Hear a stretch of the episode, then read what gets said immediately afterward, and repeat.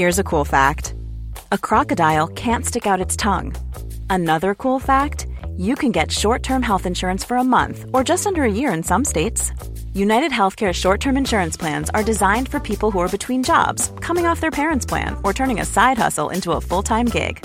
Underwritten by Golden Rule Insurance Company, they offer flexible, budget friendly coverage with access to a nationwide network of doctors and hospitals. Get more cool facts about United Healthcare short term plans at uh1.com. There's never been a faster or easier way to start your weight loss journey than with PlushCare. PlushCare accepts most insurance plans and gives you online access to board certified physicians who can prescribe FDA approved weight loss medications like Wegovy and Zepbound for those who qualify. Take charge of your health and speak with a board certified physician about a weight loss plan that's right for you. Get started today at plushcare.com slash weight loss. That's plushcare.com slash weight loss. Plushcare.com slash weight loss. Hello, movie truthers. Welcome to this week's episode of Truth in Movies. I'm Layla Latif.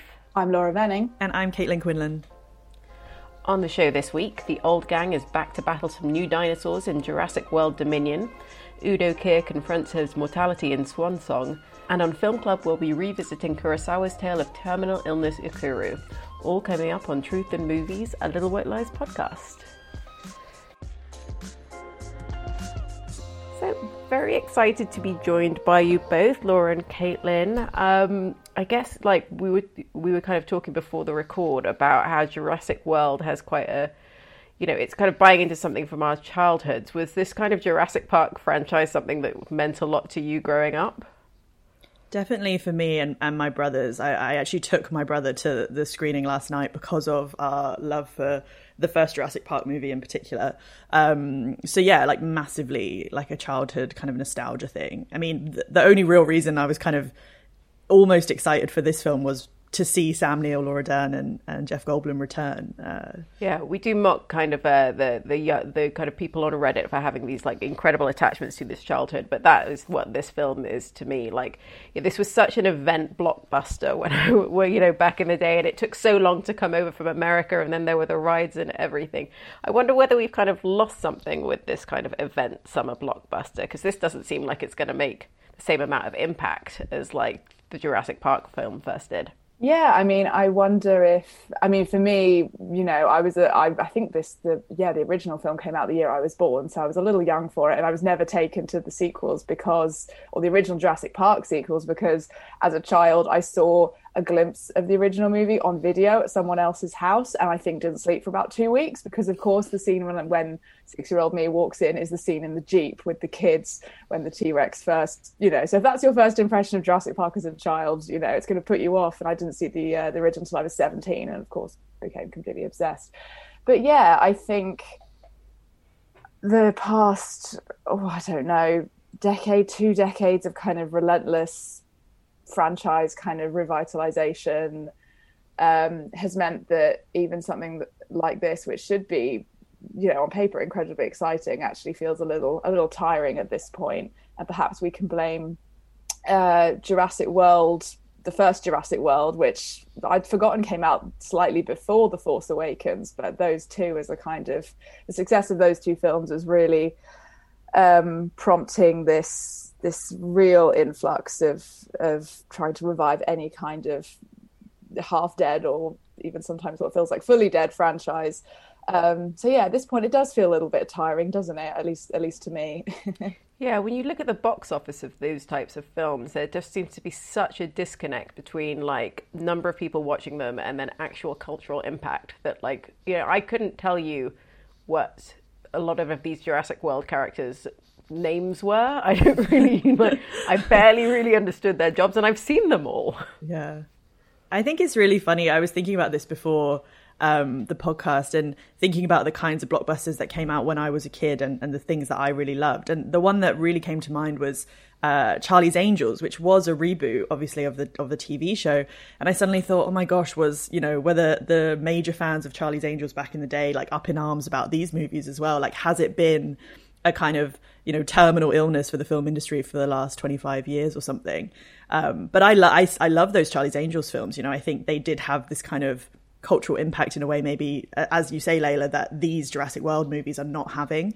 Um, so yeah, it's it's really interesting to see how the kind of idea of rebooting has changed over the last uh, last few decades for sure. Yeah, it seems like rather than like a hard reboot, they everyone's now doing this kind of quote unquote legacy thing where you do bring in new characters and essentially reboot the story to a you know greater or lesser extent. But it does exist within the canon of the original film. So you know it really is the definition of trying to please everyone because you've got you've got new characters new monsters or you know spaceships or whatever it is. But you're also bringing in that that nostalgia element to please everyone. And um, yeah, sometimes it works, but I feel like mostly it doesn't. yeah, I, I think the thing that almost always crops up every time and again is by trying to tie it all back to uh, the legacy characters, you know, particularly with Star Wars is something I find quite egregious because they want to connect everything to what comes before. It means that you have this universe, this kind of giant cinematic space, which all of a sudden just shrinks down to being about 14 people. and I'm just like, well, this is supposed to be Star Wars. This is supposed to be something large and grand. This is supposed to be a Jurassic World world. Why is it about these like eight guys or so? Mm. But um, you know, we probably shouldn't give away too much of what we thought of the Jurassic World film. Um, so let's move on and actually get into Jurassic World Dominion.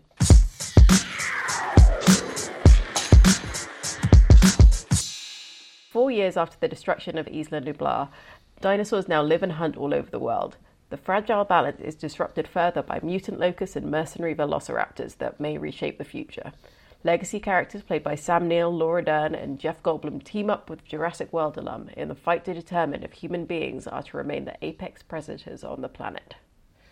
Right, Laura, we'll start with you. Um, so you talked a little bit about how uh, Jurassic World fits into this kind of trend of legacy car- legacy sequels, where we're merging the old with the new. Do you think that was, to some degree, successfully done in this film? Um, well, it's a bit difficult to answer. I suppose overall the film I think is far more entertaining than its predecessors because it has that legacy element. And I think, I mean, obviously my nostalgia and my intense love for Sam Neill and Laura Dern uh, is, you know, I'm very biased, but I can't be the only. I, I, I just think they are better actors, more compelling characters.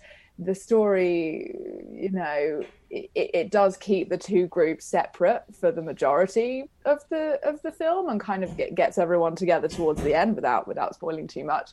I do think that, if anything, it does hi- the presence of the original characters and those and those actors um, does highlight even more the uh, the blandness of the new characters. They really are very bland. You know, Chris Pratt and Bryce Dallas Howard.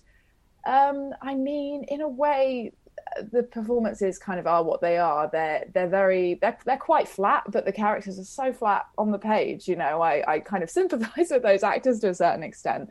I don't think either of them have the kind of raw charisma of of those of those original original trio. And it's interesting. I was reminded that the Jeff Goldblum character in Jurassic Park, Dr. Ian Malcolm, was originally supposed to be killed off pretty sort of near the beginning or in the kind of that halfway through but you know he was uh, obviously stealing every scene he was in, so they kept him going. And it's that wouldn't happen with these new characters, I don't think. You know, it's hard to imagine.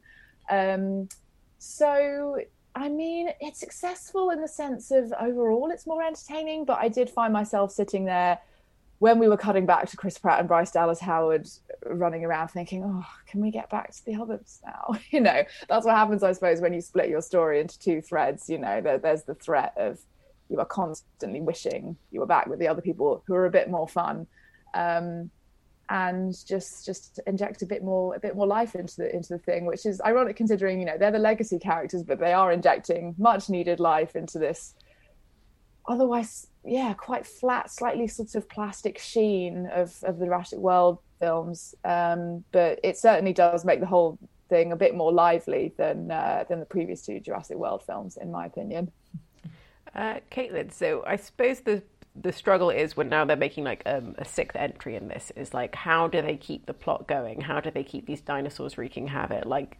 structurally as a story, what did you think of what this film did?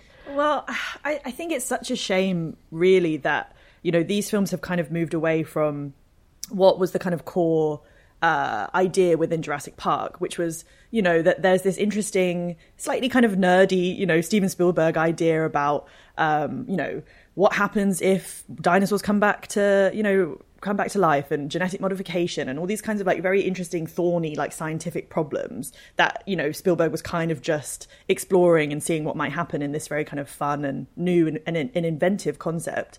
Um, and these movies, in trying to just the Jurassic World movies, in trying to you know keep reviving these dinosaurs and keep finding new ways of you know telling this story, um, I just think it becomes really kind of farcical. Like they have these villains that come in.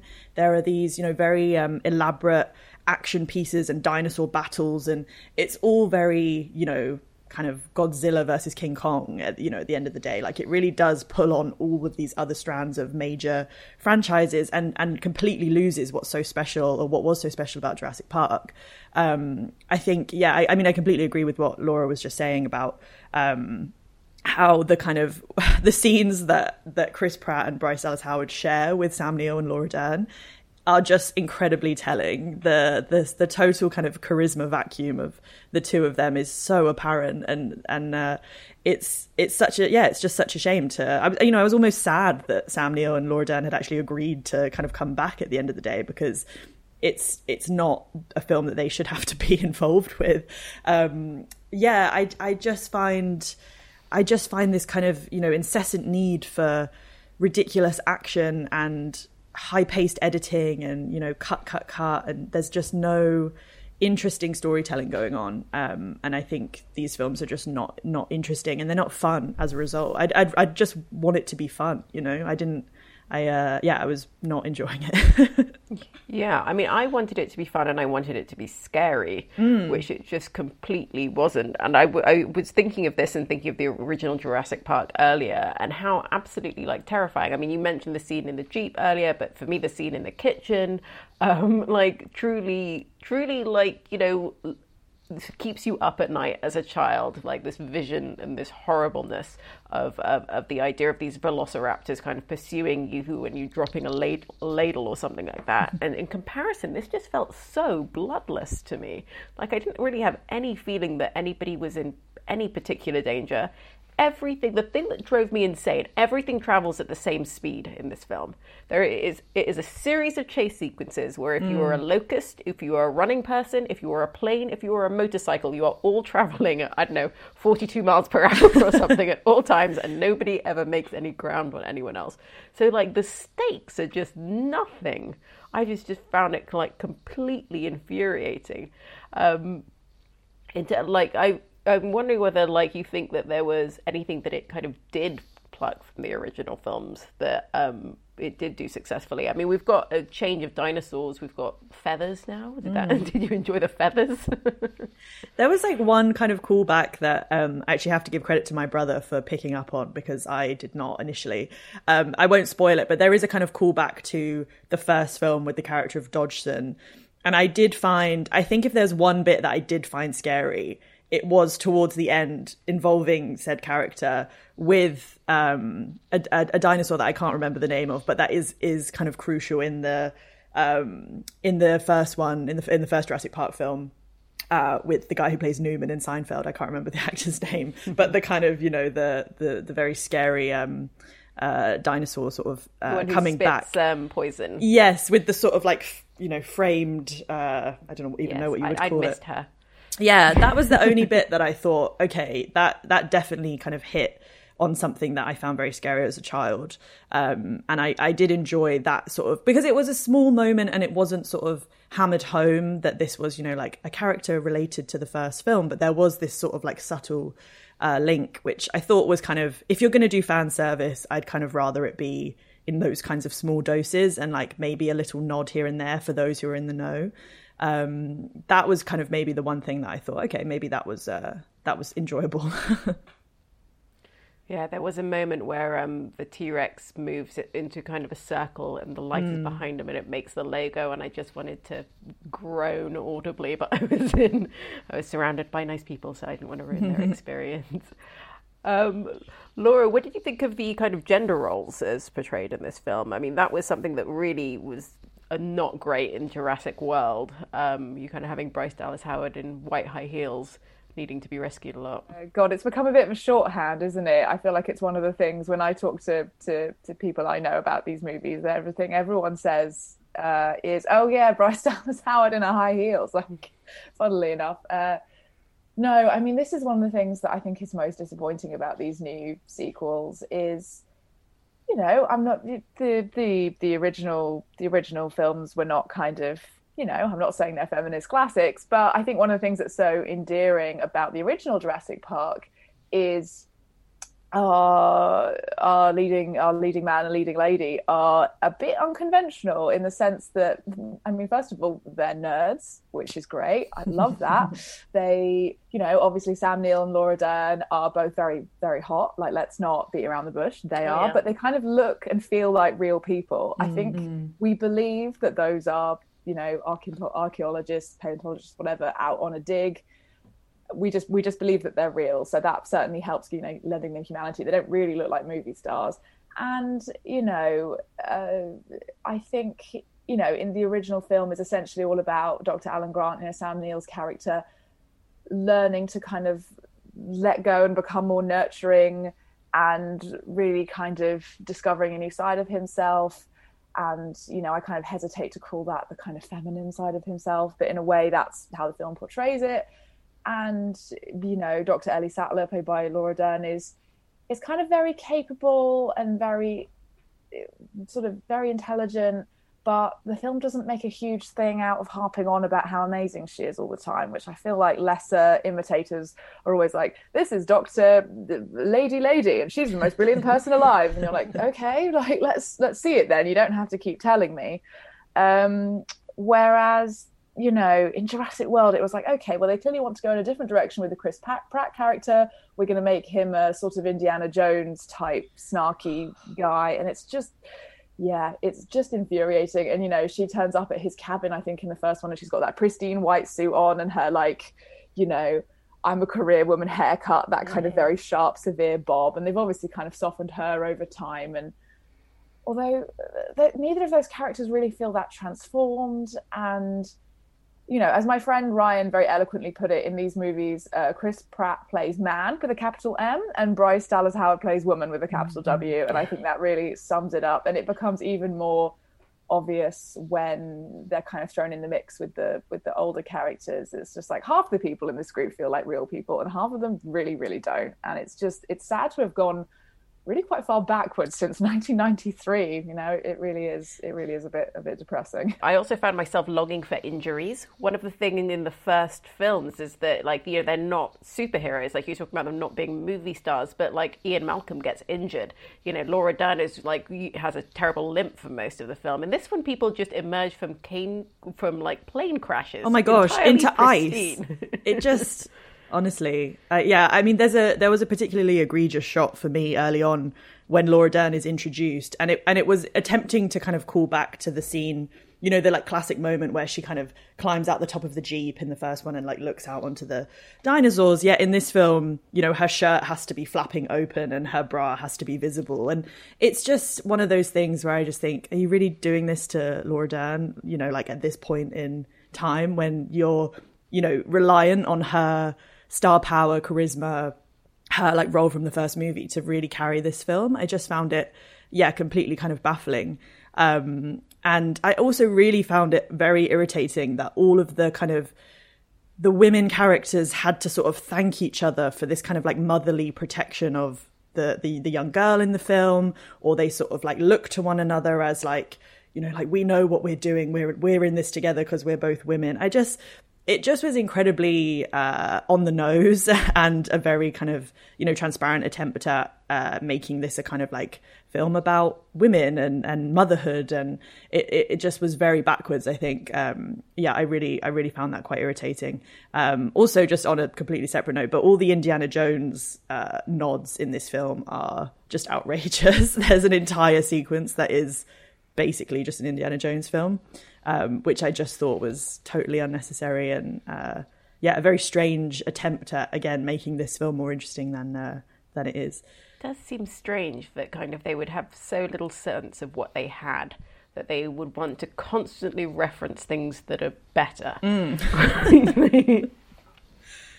also, like, why are they trying to make why are they trying to make Alan Grant's hat a thing? It was not a thing in the original film. He's mostly not wearing it. Where does that come from? I really it sort of feels like the the the script was written by someone who had maybe seen Jurassic Park like once or twice and was like, "Oh yeah, he wears a hat. Let's get that in." These are films yeah. that are so reliant on symbols, I think, and it's the same with you know Star Wars and any other kind of legacy franchise, and they they hammer these these symbols home over and over again to the point that they lose all meaning. I mean, the whole kind of Chris Pratt holding out his hand to tame the raptors.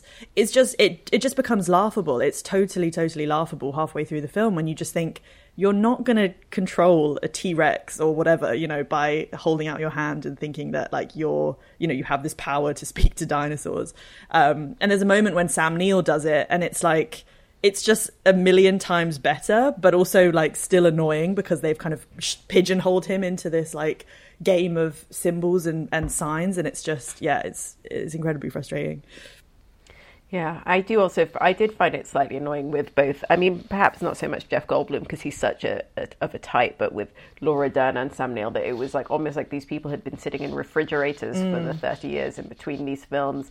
Um, that they nothing had seemed to have progressed really um, with them, and even when they sort of inevitably fall back into each other's arms. It feels that like well, nothing really happened to really bring you together in that sense. But most of all, I was annoyed because why is Sam Neill doing a dig? How has the field of paleontology not moved on in 30 years where dinosaurs are around you? I suppose he's stuck in his ways, but equally, that looked like a pretty dig, big dig with a lot of people, didn't it? That was uh, a little bit difficult to believe, yeah.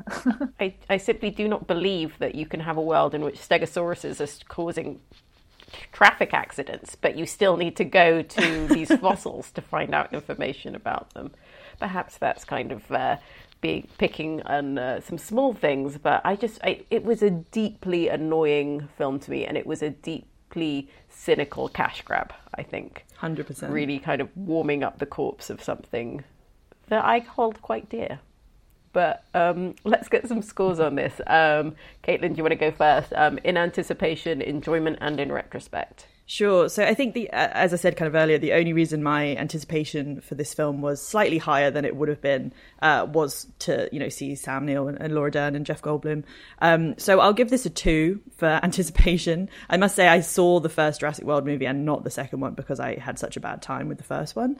Um, so I'll go two, and then I think I'd maybe have to go two for enjoyment again, only because of uh, said legacy characters. Um, and yeah, probably a one for in retrospect. I mean, chatting about it now, I do just think, as you say, Layla, this is it's just incredibly cynical and um, a totally unnecessary addition to a franchise that very much should have been left alone. Um, and it's a shame that it wasn't. Laura, what about you?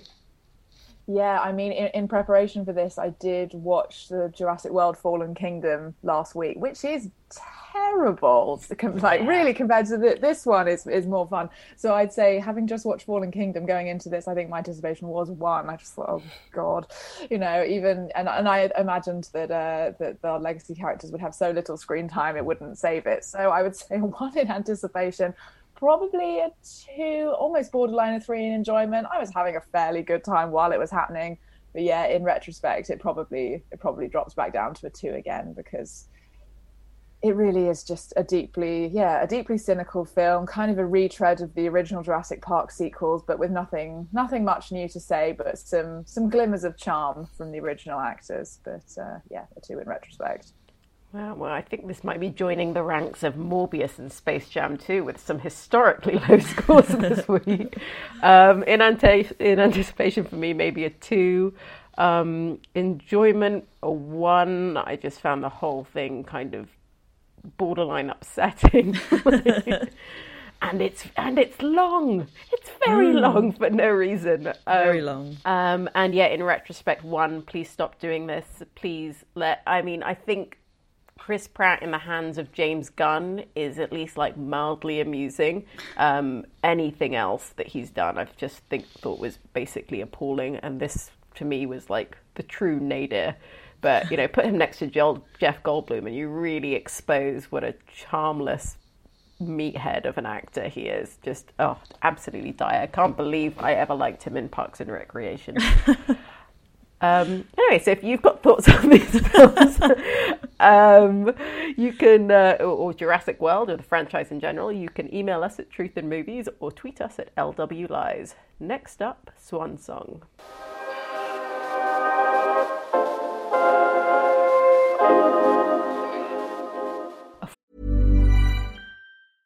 Selling a little or a lot?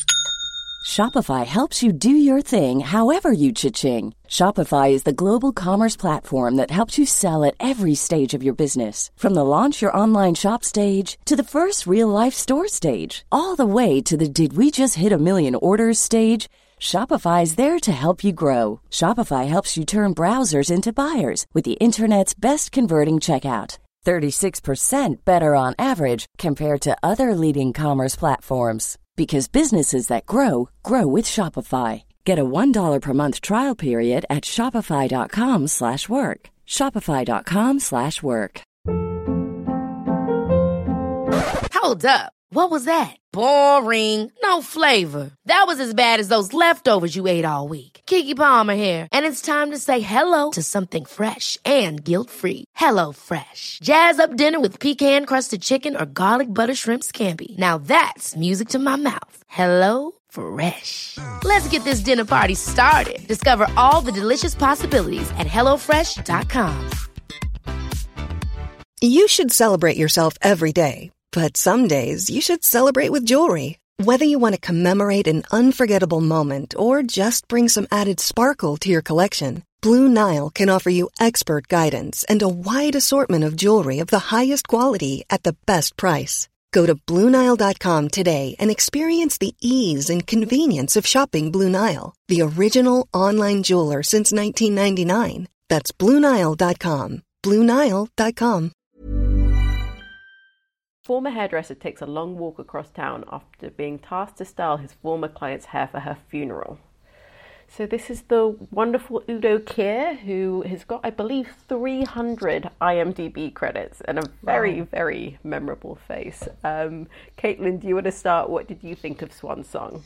Yeah, so I found this uh, very charming. Actually, I uh, I enjoyed the kind of. Um, it's you know it's a very kind of low budget indie film. Um, there's a lot of sort of quite like slapdash filmmaking going on. I think there's a lot of sort of handheld cameras, and uh, it feels very sort of pieced together with um, you know small town sets and maybe like some local actors. And there's a lot of things kind of uh, coming together in a way that um, does give it this this very like low budget indie feel, as I say.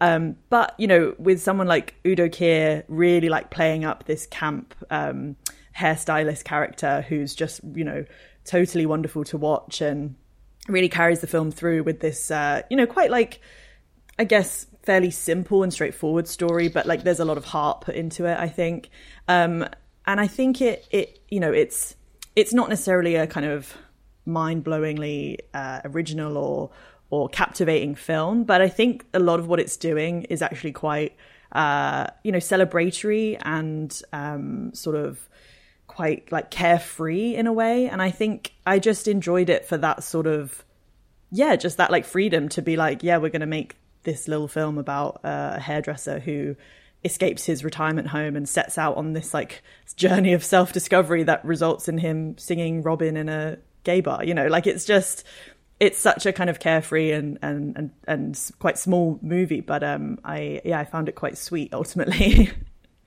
Oh, I found him just absolutely irresistible um, as a character.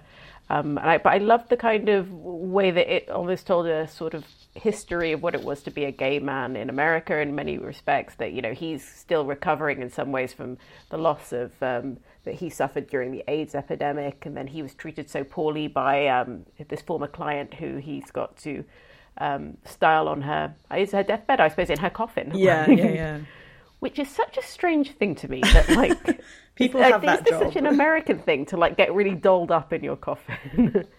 but um, Laura, what did you think of um, Udo Kier's performance of this? I mean, did, was this a very like convincingly charming central character for you?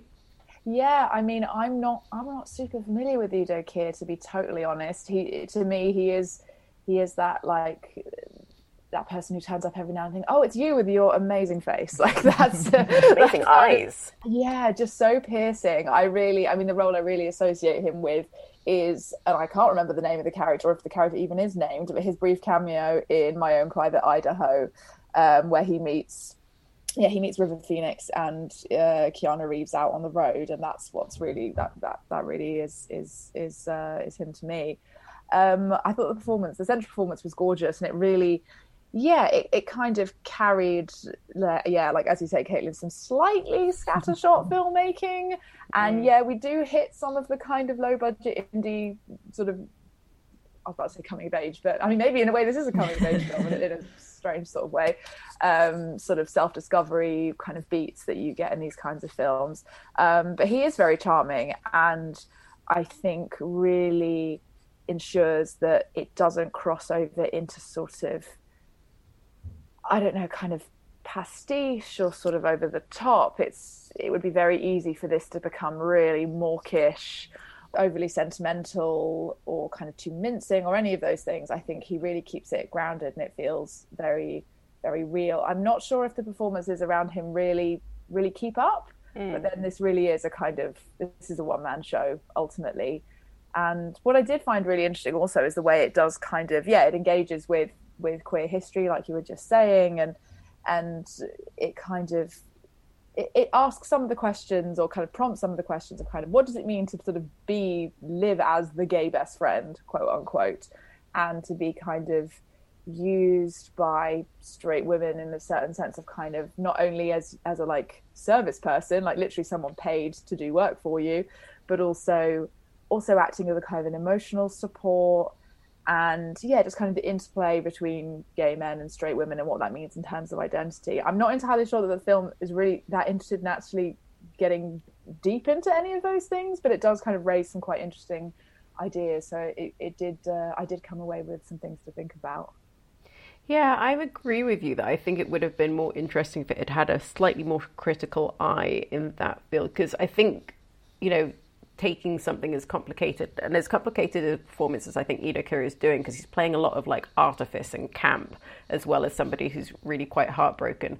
But I think to just kind of go with the path of like, oh well, it's all about forgiveness and it's all about kind of letting everyone off the hook at the end of the day, and that's the way you find peace is like not that interesting a conclu- you know a conclusion i suppose. I don't want to kind of spoil what happens at the end but um, i did felt it feel it could have a like a tiny little bit more of a of a deep dive into those themes of like well why do you have to show up for people just because they demand it of you?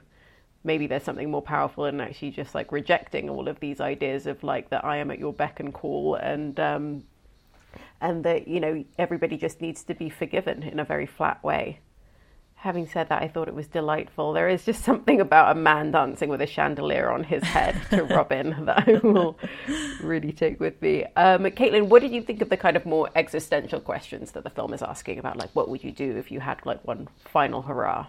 Yeah, I I think for me, I mean, I, to- I totally agree with what, what you've both been saying, and I think it, it, it isn't a very critical film. Um, I, I think to me, it, you know, it's what I, what I said earlier about that kind of carefree spirit of the film is what I think is really uh, at the kind of heart of what it's trying to do, and kind of maybe trying to give a character like this just the chance to, you know, play out the sort of uh, the last moments of well, not the last moments of his life, but you know, like the last this last kind of journey of forgiveness and um and and really kind of, you know, rather than rather than telling like maybe a queer story that has to be so kind of you know imbued with sadness and pain and suffering kind of just like lift that all off this character and kind of um, embrace yeah this very sort of celebratory moment and um, kind of you know introduce him to lots of interesting new people and have these figures from his past come back and like create this kind of portrait of a life that is ultimately, you know, coming into its own and not being defined by these sorts of, you know, difficult um, past behaviors of other people. So I think I found it quite sort of uplifting in that way. And I think that's maybe what it was, you know, going for in that sense, like to not necessarily uh, hammer a like critical point home. Um, I thought it was actually interesting that that like you know he's in this kind of small town in Ohio, and a lot of the people that he he meets are so like I, I, just thought it was interesting that this town didn't really seem like homophobic. It was it was so nice to see in kind of in both ways. You know, obviously you don't want to like ha, you know see homophobia and you know that that kind of context, but also just to sort of like paint a portrait of you know these kinds of rural towns as not necessarily being this stereotype or having this kind of you know obviously those things do exist, but I think it's such a like uh, almost like cliched point at this at this moment uh, in film to really hit home those ideas about like small town prejudice. And it was actually just quite nice to like have him hitchhike and have like the driver of the car be like complimenting his rings and like saying you know nice things about him. I don't know. I just i found that quite uh quite refreshing. And it, and it made it you know it, it's a very easy watch. Like it made it uh you know whether or not that's a good thing or not like you didn't really have to sort of sit there and kind of stress about the life that this man was about to enter into it was kind of just like you know enjoy enjoy this moment of being celebrated basically yeah, if yeah. anything, he's you know he's gently teased about being old, a little bit behind the times with his choice of hair product, but nothing mm, else, mm, which, yeah, which mm. is quite a relief. And even then, only like lightly teased in a way that you know is very is very entertaining and endearing. it did, did seem interesting to me that they cast this role as somebody I believe it occurs in his like mid seventies, and so he also does seem too young in some ways for what's you know to be in a nursing home to do those uh, to have those things, and then particularly when they style him in the final act and, act and he's in this wonderful suit with all of his rings and this you know this permanent long cigarette um, that I wonder whether it's kind of it's it, I wonder whether it's trying to tell us like that this is the way this man perceives himself, but perhaps what outwardly other people are seeing is somebody that is much more kind of old and frail. Um, but yeah, I, I, I love kind of end of life films. I don't know what that says about me, um, and I um, but in some ways it did seem to me that like the film kind of holds quite a conventional idea of like what the end of a good life is. Mm um, still buying into that, like, oh, I didn't have a family, I didn't have a house, I didn't have all of those things. And when he meets up with his friend, they kind of are talking about quite old fashioned ideas of, you know, what they didn't accomplish. We're still kind of boxing in queer stories with quite heteronormative ideas of like what the happy ending is. And I wonder whether you thought that was the case in this. I think, particularly a kind of younger generation of, of queer people, really aren't looking to sort of the the kind of you know nuclear family model as a sort of ideal way to live. And i wonder if to a certain extent you know i suppose to a certain extent you could view this film as a kind of you know i'll be saying goodbye to that slightly older generation who are maybe idealizing that kind of life more but then that feels very unfair to a kind of older generation of of queer people who you know have also lived more radical lives but but yeah i do think that you know yeah you're right absolutely that that on screen yeah queer stories perhaps to make them palatable to straight audiences do have to kind of portray a kind of nice monogamous relationship and like probably with children and probably in a nice kind of stable middle class home as as the ideal that of uh, of what life should look like you know um Pat in this film is not exactly running off to join a kind of queer commune or anything. Whereas maybe maybe in a few years that will be what what a what a queer character's happy ending will look like. We'll see. God, and I hope that Udo Kier is back for that as well. Um, yeah, let's get some scores on this. Laura, do you want to go first? Um, in anticipation, enjoyment, and in retrospect. Yeah, I think in anticipation, um, I hadn't seen any of um, director and writer Todd Stephens' previous films, so I didn't really know what to expect. But the poster is Udo Kier in a fabulous suit. So I thought, great. so I think it's a three for me um, in anticipation, probably also three in enjoyment and in retrospect, to be honest. I thought this was moments being of, of great like charm and a, a really wonderful central performance um, that doesn't quite doesn't quite elevate the slightly creaky elements, um, but very very charming overall nonetheless. Caitlin, what about you? Yeah, I'm I'm much the same really. Um, in anticipation, yeah, Udo Kier, also Jennifer Coolidge, who I love. Um, it's uh, you know I I and I, I, like also a lot of uh, what Peccadillo Pictures do as a distributor. So I was curious about this film and um, yeah, eager to to see what it was about. So yeah, definitely uh, a three in anticipation, um, and yeah, also a three in enjoyment and in retrospect. I think um, as Laura said, you know, it is it's super charming. Um, I think it just has this kind of like light and free spirited sort of approach. And sometimes, you know, especially like we've been talking about Jurassic World, like sometimes I do just want to see a really kind of like, you know, thrown together little indie that, you know, is not perfect and not groundbreaking, but is actually trying to do something interesting with a character even if not you know like the narrative is you know totally uh, forward thinking necessarily or like uh, totally groundbreaking. I think. It's just kind of fun and light and I could yeah as you say I could watch Udo Kier dancing around um, you know to Robyn any day of the week. So um, yeah uh, threes across the board from me. Um, yeah I think I'm not far off. Uh, probably three in anticipation. Again like some of the images that came out were absolutely delightful.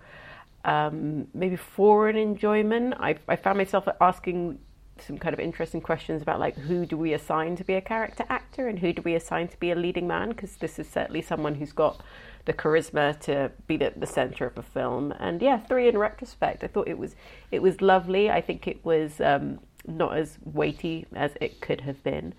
But you know i think he's now in his mid 70s and and he looks to be in great health.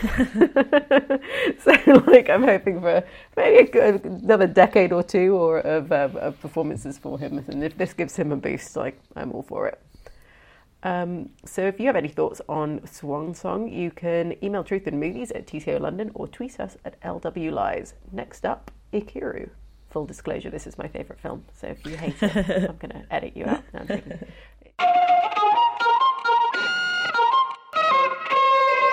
Kanji Watanabe, an aging bureaucrat, is diagnosed with terminal stomach cancer and is compelled to find meaning in his final days. Presented in an erratically conceived two part structure, Ikiru is Kurosawa's look at what it means to be alive.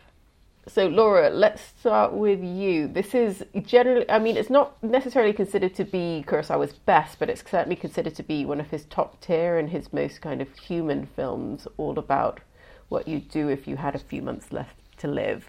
Um, what did you feel about um, Ikiru? Yeah, well, I suppose I should start by saying that I am by no means a Kurosawa expert. Uh, I kind of dutifully did Seven Samurai when I was first getting into film as a teenager, and um, have basically seen seen the highlights reel. But uh, this I'd actually never seen before, um, so this was a brand new one for me. It, it, I knew of it mostly as one of my dad's favourites, uh, and uh, my dad rarely re-watches films, but um, yeah, he, it's one of his favorites, uh, but also one he has said, I love it so much, but I very rarely watch it because I just can't bear it. That's strange. I'm the same. I love it so much, but I very rarely watch this film. I watched it for this podcast maybe the fourth time, but I would still put this in my top 10 ever films. It's, it's funny how films, some films like that, you know, you, you don't need to have seen them many times, but they really do kind of live in you. Um, yeah, I, so I was really interested to see this. I didn't quite know what to, what to expect. I I found this so interesting. I thought it. I, I, love. I think the structure is so fascinating, and I think in a way it sounds boring to kind of talk about the structure first, but it's just such a fascinating way to kind of throw the rule book out of the window in terms of storytelling, in the sense that you know we have this grand voiceover. We meet our protagonist we learn via the voiceover before he does that he's got this terminal stomach cancer. I mean, it's the very first image of the film, isn't it? This kind of X-ray, mm. and it, it, it's this strange kind of abstract, kind of glowing shape. And you think, oh, what's that strange, beautiful thing? Almost, it's like a something in the solar system, but of course, it's the it's the X-ray. Um, and we see him go through this kind of journey of realization that this is that that, that he doesn't have long left to live and he has this bad relationship with this son and his and the son's wife who he lives with. We have some flashbacks to when his son was a little boy and learning that his wife passed away but most of the film is taken up by him kind of he goes on this kind of attempt at a kind of hedonistic night out where he you know, gets drunk and goes to a strip club and but it, he realizes fairly early on this isn't me this isn't how i want to spend my last my last days on earth you know this and uh, and we and we learn that he would like to finally do something at his dead end job and put forward this proposal to build a new a new park a tiny little park a tiny little playground in the middle of the city and, and this is kind of we're like okay we've got to the inciting kind of this is going to be the the the thing that's going to carry us through the the second half of the film. And then suddenly we, we jump five months later and he's dead. And of course you think what? Um, this it's such a shock. And it, it it works beautifully because then of course as we we're taken to the wake and his colleagues and family slowly come to the realization that this man did have a very important, impactful life in the end, even though he spent 30 years, you know, behind a desk being called the mummy by his, his colleagues. Um, so it's such an unusual and interesting structure. The whole thing reminded me slightly of, I know it's based on um, or inspired by the Tolstoy novella, uh, The Death of Ivan Ilyich, but it reminded me so much of Dickens as well. And mm. again, by no means a Dickens expert, but something about the kind of um, episodic storytelling, but also the kind of very scathing view of bureaucracy, um, which I think is quite a common theme at, in in Dickens, and the kind of comedic, like comedy and tragedy mixing together.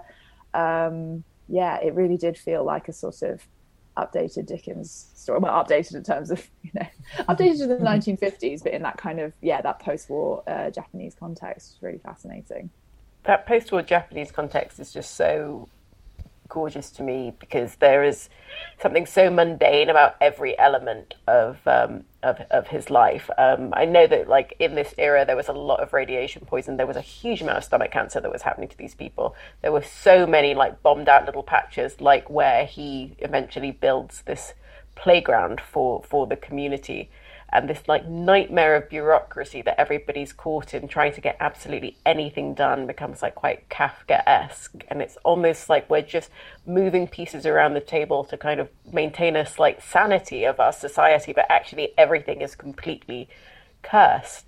So the idea of like trying to find some meaning to your life within when everything is going against you because it's impossible to get anything done. It's impossible to have any impact. You've tried to have a family to have that continue going on after you. That has not worked. That has not been fulfilling.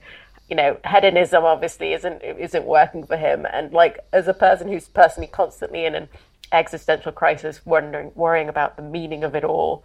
Like this just like spoke to every dark thought that I have at two a.m. Um, Caitlin, is this was this your first time watching Ikiru for the podcast? Yes, this was. It's been on my kind of uh, to watch list for uh, a long time, so I was like thrilled to have a chance to to see it. And I mean, my God, what a like masterful piece of filmmaking. Um, I think, yeah, it's the the bureaucracy stuff. I just I just love because it's so uh, as you say, so scathing, Laura, but it's also very funny. And I love the way that it's kind of used as this like mirroring device. Um, you know, there's early on in the film, there's the kind of uh, the character or the person who gets the runaround in all the office departments and is sent from one to the other, and um, you know, no one wants to deal with their request to fix the, the, the sewage systems. And then as we come to the end of, or near the end of the film, when the same employees are sitting around discussing, you know, uh, the, uh, Watanabe's life and whether he was responsible for the park or not, you have this same kind of like everyone going around the houses and telling their stories. And it's this really like interesting tie, I think, to, uh, yeah, what these kind of businessmen um, value in life and how they've like, how they've kind of uh, risen to the top by doing nothing. And I think it's such a, it's used so in such a funny way, but in such a you know great critique as well. And I really felt like Kurosawa was you know really like bashing these guys. And the moment when like all the women come in and they're they're they're crying and they're mourning his death, and you realize the impact that he's had, and and that they're the only ones that realize it. Um, it felt like a very special moment. I think I really enjoyed the way that that kind of like gender dynamic played out um, by the end of the film. Um, but I mean, just just generally, like it's such a beautifully told story, and and some of the kind of uh, camera work and cinematography, the way that shadows fall on faces, or the way that light kind of hits certain angles of you know a cheekbone or a nose or something. It's it's so soft and uh, kind of subtly portrayed the way that this sort of like lightness and darkness comes through in in the narrative and um, just so beautiful to watch. Um, and he's such a his his face is just so expressive. His eyes have this like incredible depth to them, um, and I think he's such a kind of watchable um, figure in this in this story of his life. He's he's you know he's someone that you, as you say, like even though you know he's going to die basically at the end, you are still kind of so heartbroken to learn of it once you see this the changes that he's undergone and, and the way that he's tried to kind of make a difference of his life. Um, and yeah, I just think it's uh, it's just like expertly handled. Really, um, it's it's so warm and funny, um, but also incredibly sad and and uh, and and interesting in terms of like you know what it means to like get things done and what it means to make to affect change in a in a world that's like hindering you constantly.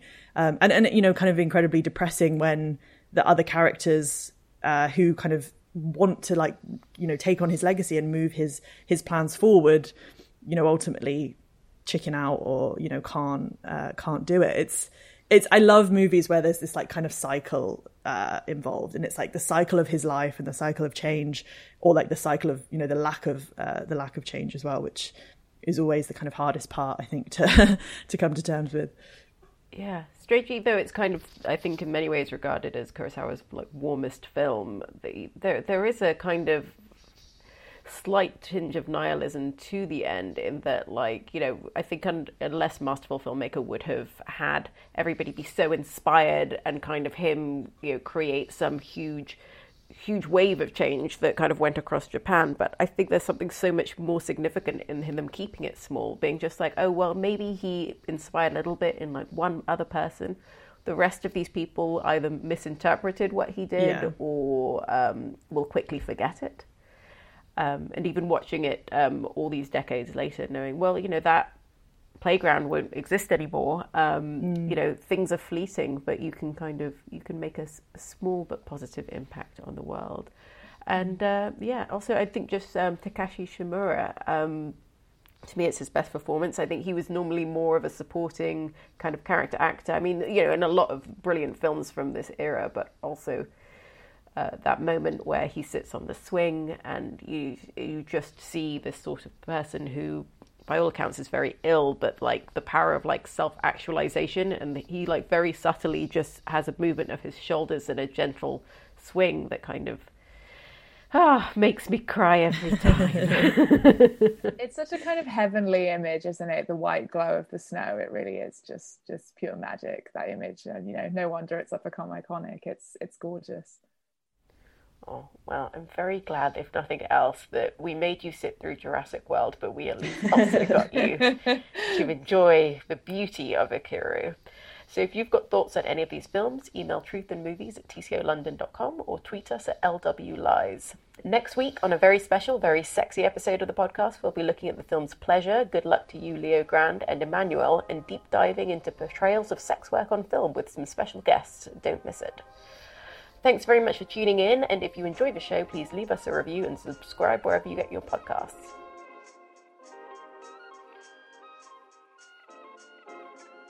Truth and Movies is hosted by me, Leila Latif, and my guests this week were Laura Venning and Caitlin Quinlan. The podcast is produced by TCO London and edited by Jake Cunningham.